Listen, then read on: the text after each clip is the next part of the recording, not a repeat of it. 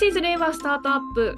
この番組は令和新時代を切り開く日本のスタートアップの話題を中心に、馬大好き朝倉祐介と猫大好き森敦子がゆるくお話しいたします。ということで皆さんこんにちは、イニシャルユーザーベースの森です。皆さんこんにちは、アニマルスピリッツの朝倉です。朝倉さん、今日は寒いですね。ね、東京も午後から雪が降るそうですよ。なんと、あ、今日はですね、にがつのいつかに、いつかです。うん。なんかね、ニュースでもね、なんか関東全域に大雪警報、警報でしたっけ、注意報でしたっけ、うんうん、みたいなのが出てまして、なんかこう不要な外出を避けるみたいな、うんうん、なんかすごい大事態になってますね。そうなんだね。いやちょっとそこまで大事なのかどうか僕は知らなかったんだけど、ニュース、ね、そっか、ニュース見ねえからな。ニュース見ないか、あ見ないか、私天気予報めっちゃ見るんで。そっか。ニュースピックス見てくださいよ。あ、すいません。俺今日この後さ、この収録終わってすぐにあの新幹線乗って大阪に行かなきゃいけなくてですね。あ、でも新幹線止まんないっしょ。止まんないかな。なんか強いよね、あの新幹線もね。ええー、けどなんかさ、三河安城とかさ、うん、米原とかで止まるじゃん。でなんか閉じ込められるじゃない。あ、そんな感じでしたっけ。え、だからよくニュースなってんじゃん、それこそさ、大雪。俺私ニュース見ないから。おい。おい。いやだからさ、なんかそれこそ飲み物とかなんかなんだろう、常食的なものをちょっとなんかな、万が一のために確かにね買い込んどいたもん。だ関西はどうも雨っぽいから、ああ、うん、積もるのかな。そうだね。静岡ぐらいまで抜けれたらいけそうな気がする。あ、確かにあのね、あれだよね、岐阜とかですよね、豪雪。いやだからま米原だよそれ。ああ、そうかそうかそうかそうか。確かに、うん、そうか、私愛知住んでた時あれですよ、 ジェイアール 使って刈谷行ってたんですけど、うん、あのいちじかんぐらい名古屋からの電車乗ってたんですけど、うんうん、来る ジェイアール がですね、雪積もってるんですよね。はいはいはいはい。でもなんか私止まったことなかったっすよ。いやーな、新幹線の中で閉じ込められたらきついよね。きついですね。まあでもトイレあるし、うん、まあそうだけどさ。でもあれお仕事に間に合うかがね、ちょっと心配ですね。いやそうなんですよ。まあ大丈夫だと思いますけどね。はい、あのぜひあの軽食と飲み物はあのちょちょっと多めに持ってって、はい、あとね、はい、充電器忘れずに。はい。はい、皆さんもね、あの雪ね、まあ積もるのかわかんないんですけど、あの転びやすくなるんでね、それが本当にあの危ないと思うので、ね、はい、お気をつけください。お気をつけください。ではあの本日の気になるニュースに、えー、と参ります。朝倉さんあれですよね、なんかにがつついたちなんかやってましたよね。にがつついたちあのイベントですね、象徴系の、はい、はい、やってました。どういうイベントだったんですか。えっとこれはですね、えー、何だったかというと、経産省と金融庁と法務省か、うんえー、の、まあ、さん省庁によるスタートアップ関連政策説明会という、えー、ものがございまして、うんえー、ですね。で、えー、これをスタートアップ関連よん団体、えー、具体的にはスタートアップ協会、スタートアップエコシステム協会、日本ベンチャーキャピタル協会、新経団連のよん団体で、えー、共催をしていました。で、僕はあのエコシステム協会の理事というのをやってまして、えー、まあその立場で関与してたという感じですね。なるほど。今あれですよね、こうスタートアップ育成ごかねん計画の関連で、うん、あれってそもそもこう、こうね、政府的にはあのこう新しい資本主義実現本部の中の施策みたいになってていて、うんうん、でその今まではこう経産省とか文部科学省がこう独立していろんなスタートアップのことをやってたんですけれども、えーとまあ、文科省だったり金融庁だったり法務省だったり内閣府だったりが、まあ、スタートアップ創出関連のことをやってる人たちが、まあ、調整連絡会議っていうのが今設けられてるっぽいですね。うーんで連携取ってあのやっていきましょうみたいな感じになってるっぽいです、ホームページを拝見すると。まあ、スタートアップってね、別に、まあ、やっぱり経産省が、まあ、あなんというか接点多くはあるけれども、まあ、一つの省庁になんかね、閉じこもったのの、まあ、なんだろう、一つの省庁の監督領域のみに閉じこもった中で活動しているわけじゃないので、まあ、省庁横断的になりますよね。うんうんうんうん。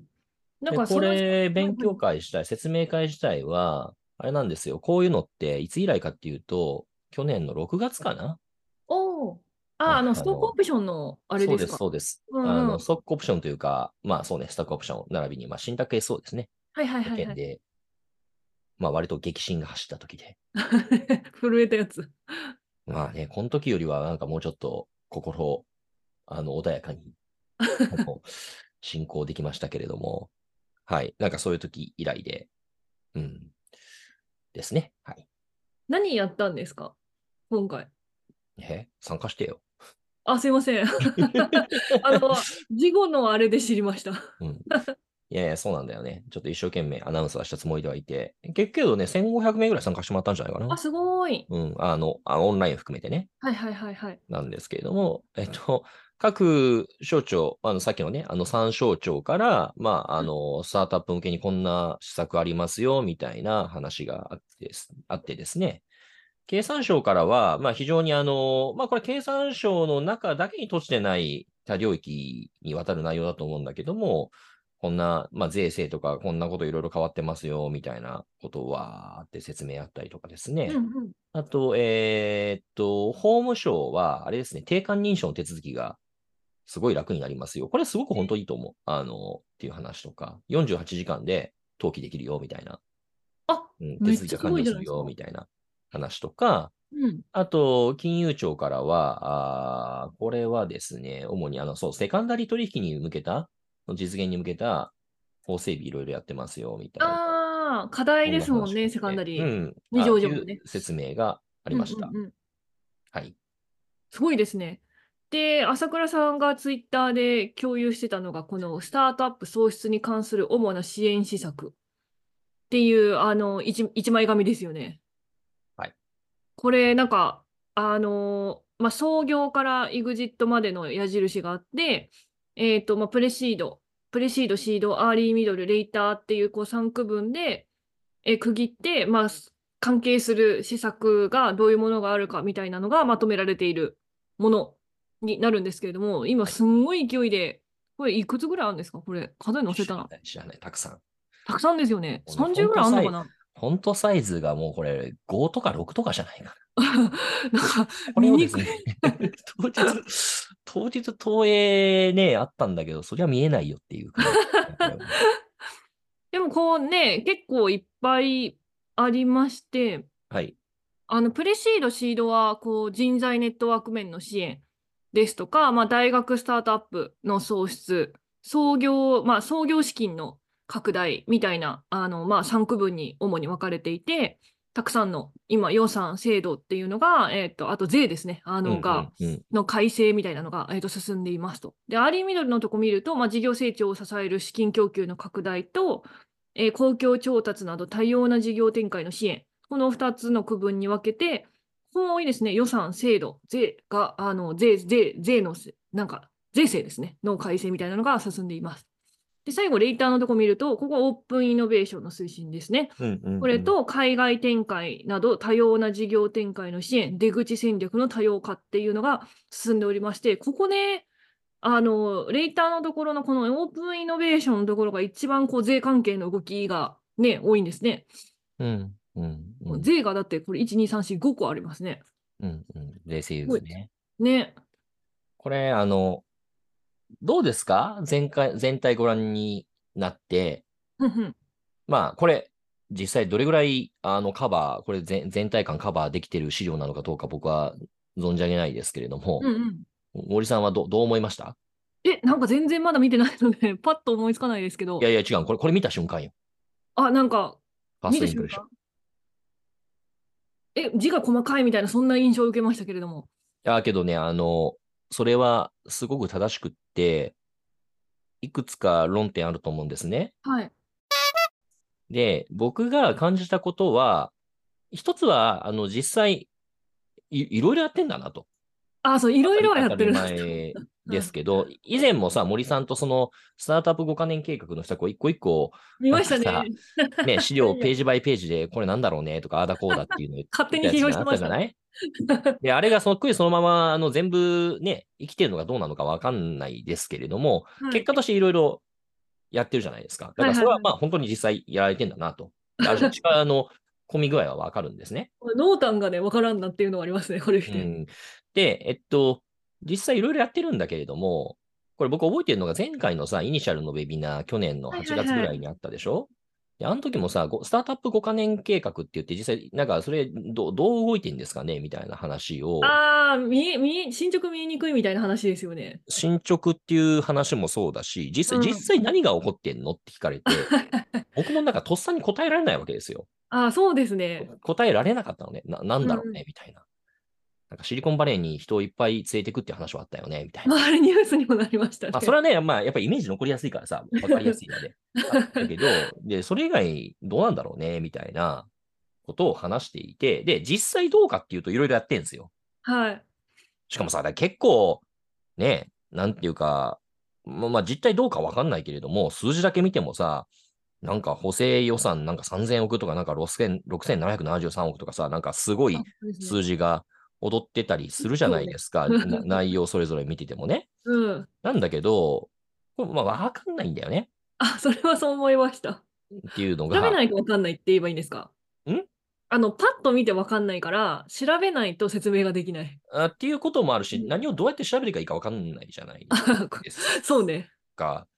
で、これは、僕は、あの、なんだろうな、もちろん現場の個々の方はものすごく頑張ってやってらっしゃったりしてるし、すごく意味があることなんだと思うんですけれども、ここはね、なんかもうちょいなんとかならんもんかなというふうに思うところはあってですね、うんうんうん、え例えばその自分に関連する施策とかって分かんないわけですよ。ああ、そうですね。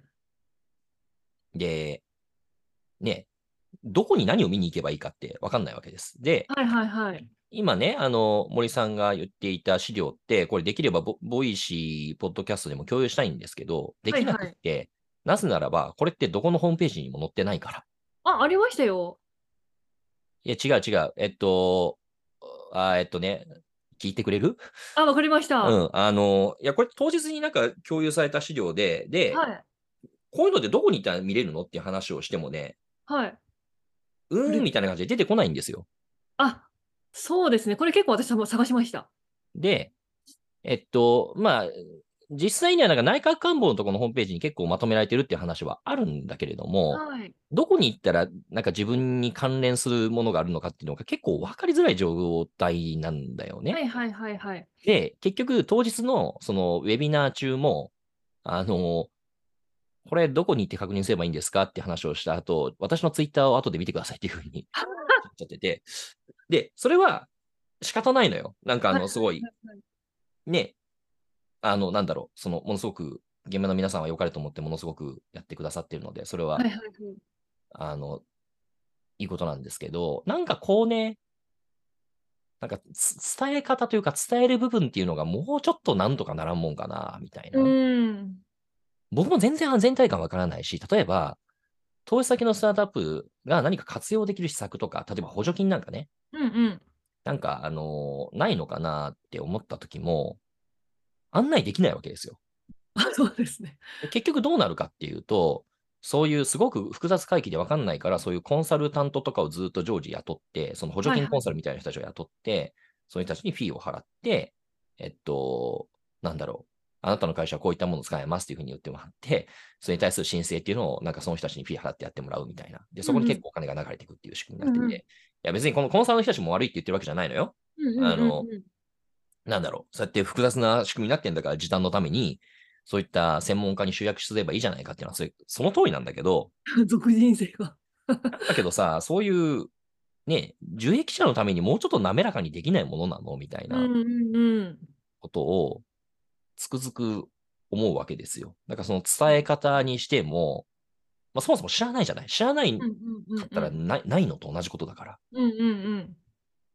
とかね、このスタートアップ説明会の内容もやっぱりなかなかちょっとスタートアップのが当事者から見たときに、なんだろうな、結構発信者起点になっちゃってるなっていう気がしていて、はいはいはいはい、それがなんかもうなんか極めてもったいないなっていう印象を受けましたね。なんで、えっと、全然すごいいろんなことやってるんだな、実際と。うんうん、僕も発見で、あ、そうなんだと。なんだけど、これ、じゃあ興味を持って、じゃあ、なんか活用できんかねってなった時、一体どうすればいいのかっていうのが、かなり厳しいよね。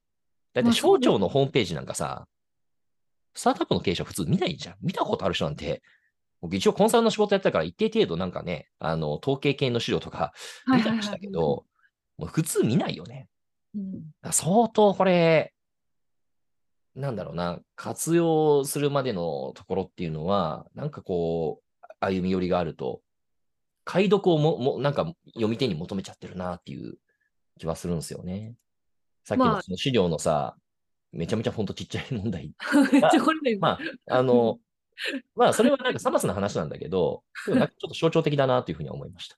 これはね、会社でこの資料とか出したらあのやり直し食らうやつですね。まず、まあ、絶対怒られるよね。まあ、よく言う、まあ、いわゆるポンチ絵ですけど。あと何が言いたいのって言われるやつうん、まあ、確実に、あの、あれですね、まあ、僕も昔の話ですけど、マッキンゼーだと、このチャートはゼロえんですなって言って、あの、おじいちゃんパートナーに、あの、俺、目の前で破かれたことなんかあるんですけど、このチャートはゼロえんですなって言って、そんな人いたんですね。僕の時、だいぶマルトだったらしいけどですね。まあなんかあのそれで言うとあのこれこれご存知です？経産省さんがスタートアップ支援策っていうページをまとめてまして、うん、これはね割とね ユーアイ いいと思いました、うんうんうんうん、あの支援策の検索を利用者別、要は目的別にちゃんとあの検索できるように設計されてて、うん、あの利用者、まあ、これこの利用、利用者ってこ, のこれはちょっとあの 分, かり分かりづらいかもしれないですけど、まああれですよね。まあ、対象者っていうところで、あなたあなたあなたの属性とか、まだ起業してない人とか、そうですそうです、うん。そういった分類っていうことですね。そうですね。でこれを押して、えー、っとで支援何の支援経営課題を持ってるかみたいな、こう例えば起業を目指す方税制措置で、えー、必要な経営ニーズ必要な資金を適切に調達したい。は。支援策はありません。どういうことこれ。税制措置がないのか。こうか。こうすると出てくる。はい、出てきました。今どういうふうにやったかっていうと、ステップいち利用者で起業を目指す方をクリックして、ステップにで支援累計経営課題で補助金、委託金、懸賞金を押すと、ステップさんでご利用いただける支援策というのが出てきました。こういう、えっと、検索の方法みたいなのは、えっと、備えてくださってます。タグ検索みたいな感じですね、きっと。もあるので、まあ、ちょっと進化している点もあるようです。うん。これも周知認知をどうするかだよね。まあそうですね。結局なんかまあねスタートアップの方とかだったら当たり前ですけれども、もなんかどんなにいいもの作ってもあの周知してあの使われなきゃいけないっていうやつですよね。うん。だそのためにさ、まあね、うん。ね、頑張って資金調達してマーケかけて営業してって。やるんだもんね。やります。で、だから、で、しかもその周知のためのコンテンツも、やっぱすごく質のいいものにしないと見てもらえないんで、そうだよな。めっちゃ考えます。そうだよな。セミナーもそうです。そうだよね。本当そうだよね。そうなんです。はい。まあなんかそこはでも、あの、課題というふうに認識されてる方もいらっしゃるので、ここも合わせて、あの、今後なんかやっていくんじゃないのかなっていうことを期待しましょう。え、ごかねん計画つってさ、はいにせんにじゅうにねんがスタートアップ創出元年だったんでしょ？はい。今さ、スタートアップ創出さんねんなんだよね、それによると。まあ。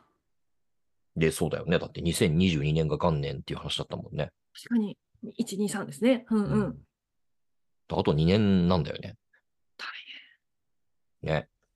大変。っていうことなのかなっていうふうに思うんですけど、どうなんでしょうね。大変です。はい。じゅっちょうですよ、投資額。じゅっちょうか。頑張りましょう。頑張、頑張ろう。はい。この番組はスタートアップ情報プラットフォームイニシャルの提供でお送りいたします。イニシャルの法人有料会員は毎月丸の内オフィスでひゃくごじゅうめい程度の交流会に参加できます。オンラインコミュニティもありますのでご興味ある方はイニシャルまでお問い合わせください。はい、ということで本日のテーマに移ってまいります。本日はですね、ドン、えー、アメリカのですね、あの今週の資金調達を見ていきたいと思います。はい、こちらはですね、あのいつもおなじみにもはやなってきてるんじゃないでしょうか。クランチベースニュースさんの、えー、ザ・ウィークス・テン・ビッゲスト・ファンディング・ラウンズっていう、えー、とニュース、これあの毎週出てるんですけど、うんうん、これの最新版ですね、えー、にがつのふつかに出ているものを見ていきたいと思っております。はい。えー、でですね、また朝倉さんには画面共有をいたします。はい。リンクもください。あ、すいません。よいしょよいしょ。はい、でですね、あのー、これね、あの、すでにお聞きいただいている方はご存知かもしれないんですけれども、あの、私は英語が大変苦手ですので、はい、あの、今画面共有しているものは、すでにあの翻訳ソフトにね、あの訳されている日本語を、えーと、見ています。うん、なので、それをもとに理解をしているので、間違っている可能性は大いにありますので、気になる方は原文をちゃんと当たりましょう。はい、ありがとう、DeepL。この番組はなんかあれかね、DeepL のスポンサーとか使うのかな。確かに。ユーザーベースさんと DeepL でダブルスポンサーとかいかがですか？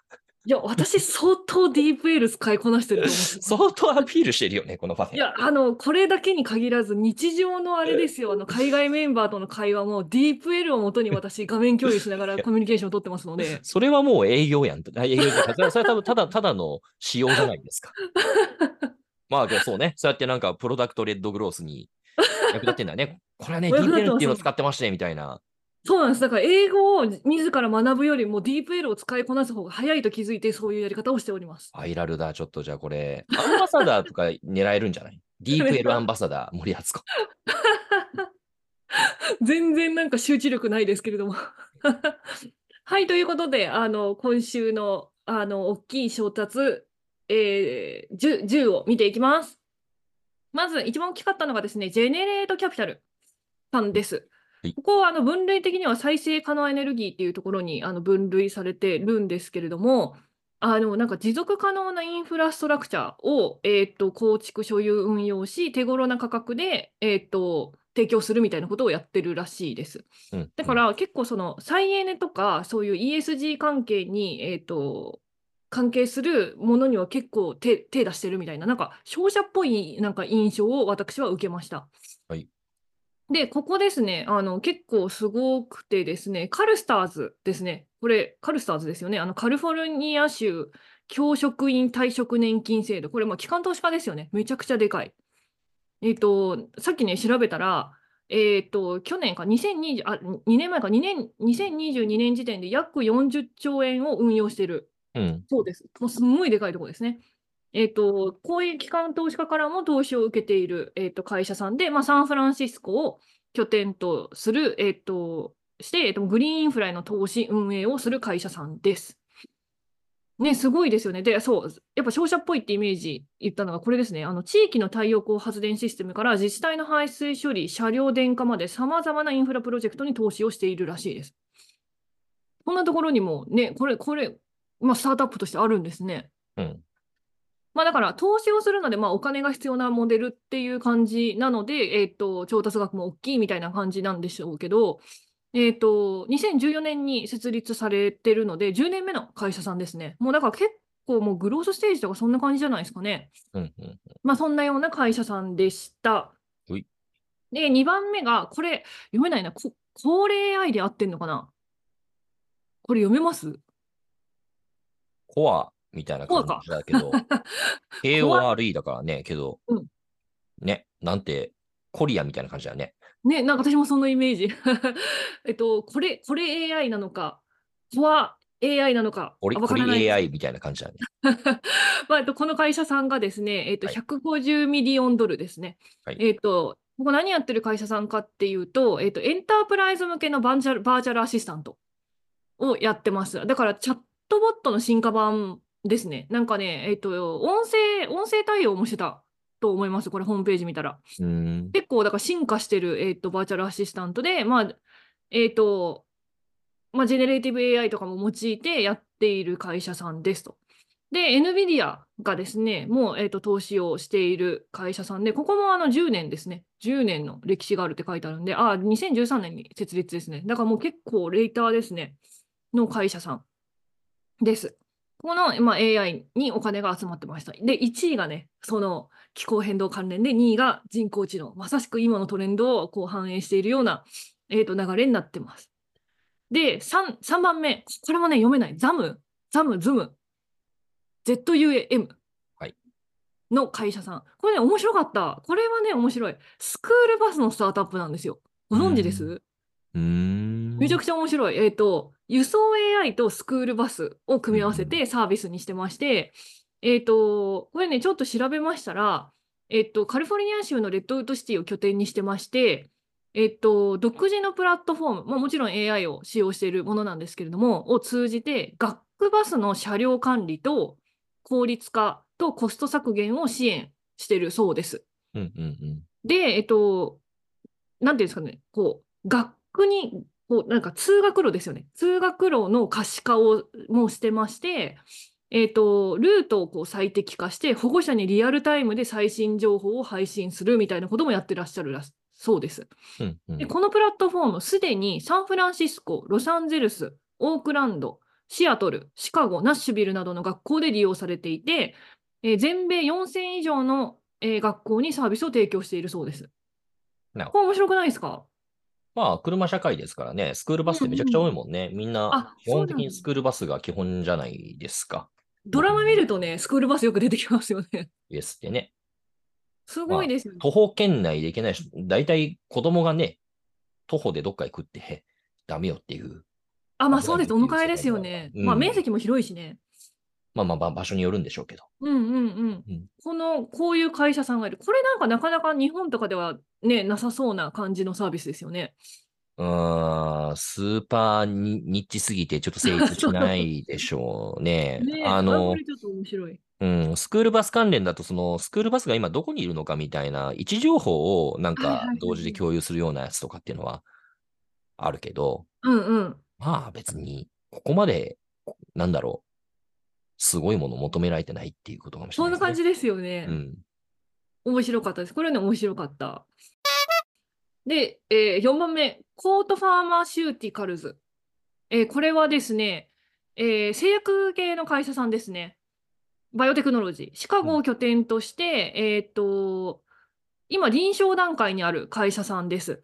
で、何をこれ開発してるかっていうと、自己免疫疾患や炎症性疾患の患者さんを治療するための疾患、これ合ってるのか、就職療法の開発に注力されているそうですね。結構自己免疫疾患とか大変なね病気ですからね、うん、こういうのが出てくるといいですよね、うんうん、この会社さんはにせんじゅうごねん設立なんで、えっと、もうすぐじゅうねんですね。やっぱ結構あれですね、やっぱ大きい調達レーターの会社さん多いですね、うんうん、まあ、当たり前ですけどはい、次ごばんめ、いなりいなりだってんのかな、いなりです、はい、えー、ここねアグテックの会社さん、はい、で、えっと、アグリテックの会社さんで、まあ、大きい調達することが珍しいというのが、えっと、クランチベースが言う、言ってるんですけれども、えっと、ここはマサチューセッツ州のケンブリッジを拠点にしているそうです、うんうん、でじゅうななおくドルの評価額でいちおくさんびゃくまんドルの株式ラウンド、あエクイティラウンドですね を, ちょ、えー、を行ったそうです。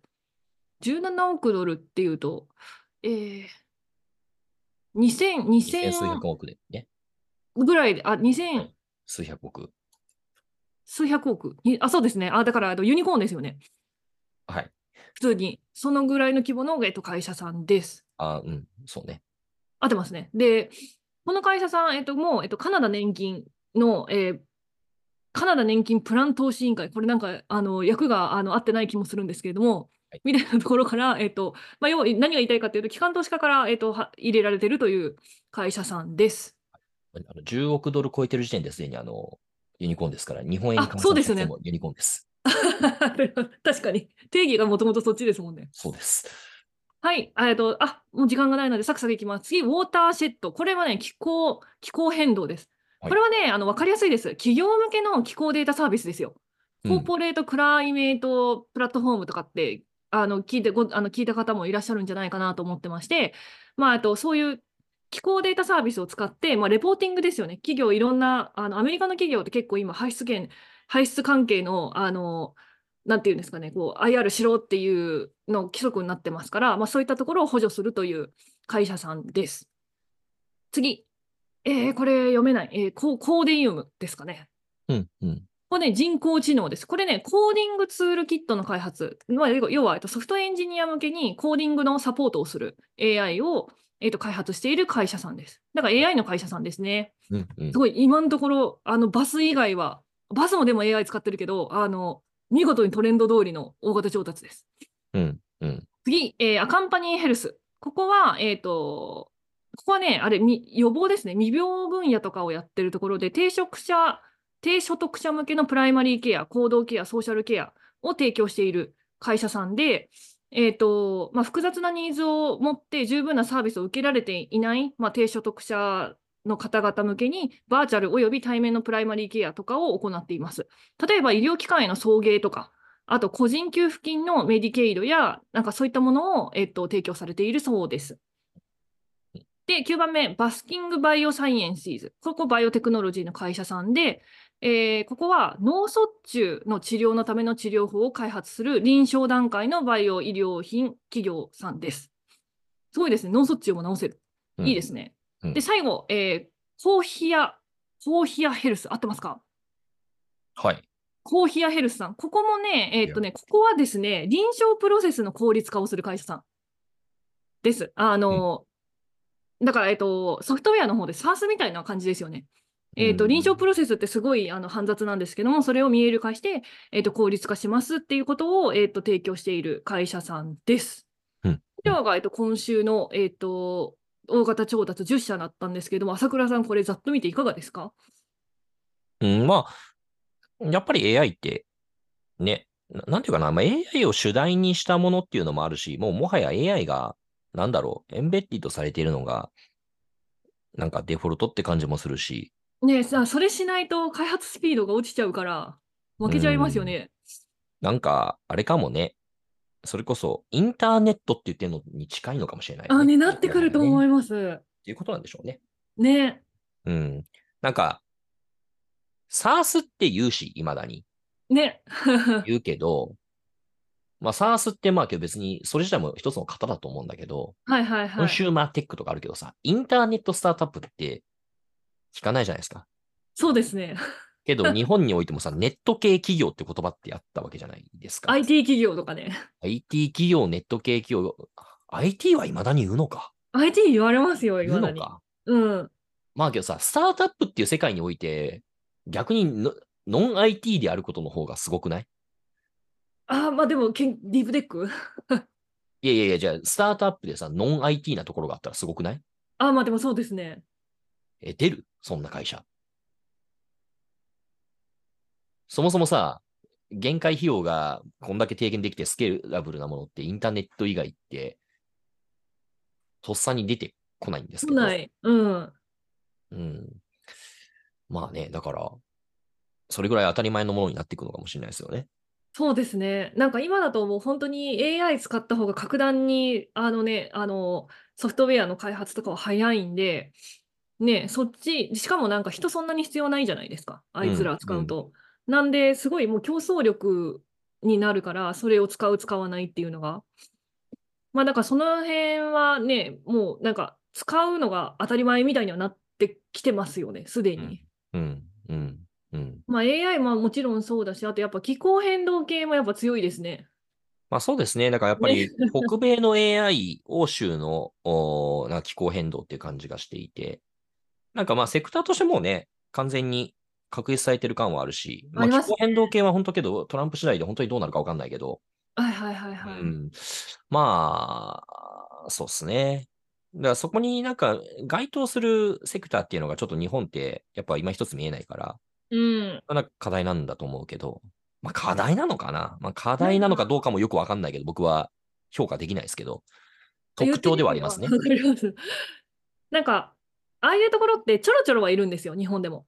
ちょこちょこ企業はいるんですけど、うんうん、その企業群になるまでがやっぱり数が少なくて、はい、ね、なんないんですよね。うんうんうん、なので、まあ、そういったところが、まあ、日本の課題なのか、まあ、数の問題なのか、えーと、質の問題なのかっていう話が、えーと、ありますが、えーと、またこの分野、どんどん世界はね、あの大きくなっていくと思いますので、注目していきましょう。はい、ということで、ごきげんよう。唐突にごきげんよう。